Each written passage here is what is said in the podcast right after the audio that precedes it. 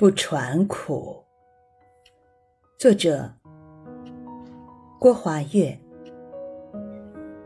苦多乐少，本是人生常态，但何以待苦，不尽相同。清代学者屈大均就视苦瓜为果蔬界的君子，理由是：杂他物主之。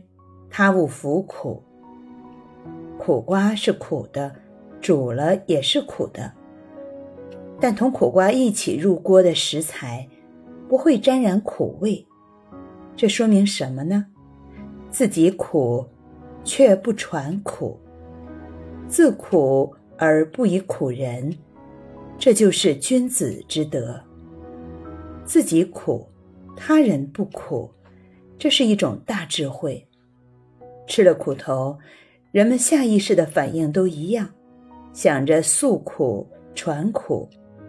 不同的是，有的人想了也就做了，付诸实施；另一些人却能通过其他方式，可能是运动，或者旅行，又或者做其他感兴趣的事，从而淡化生活的苦味，化苦与无形。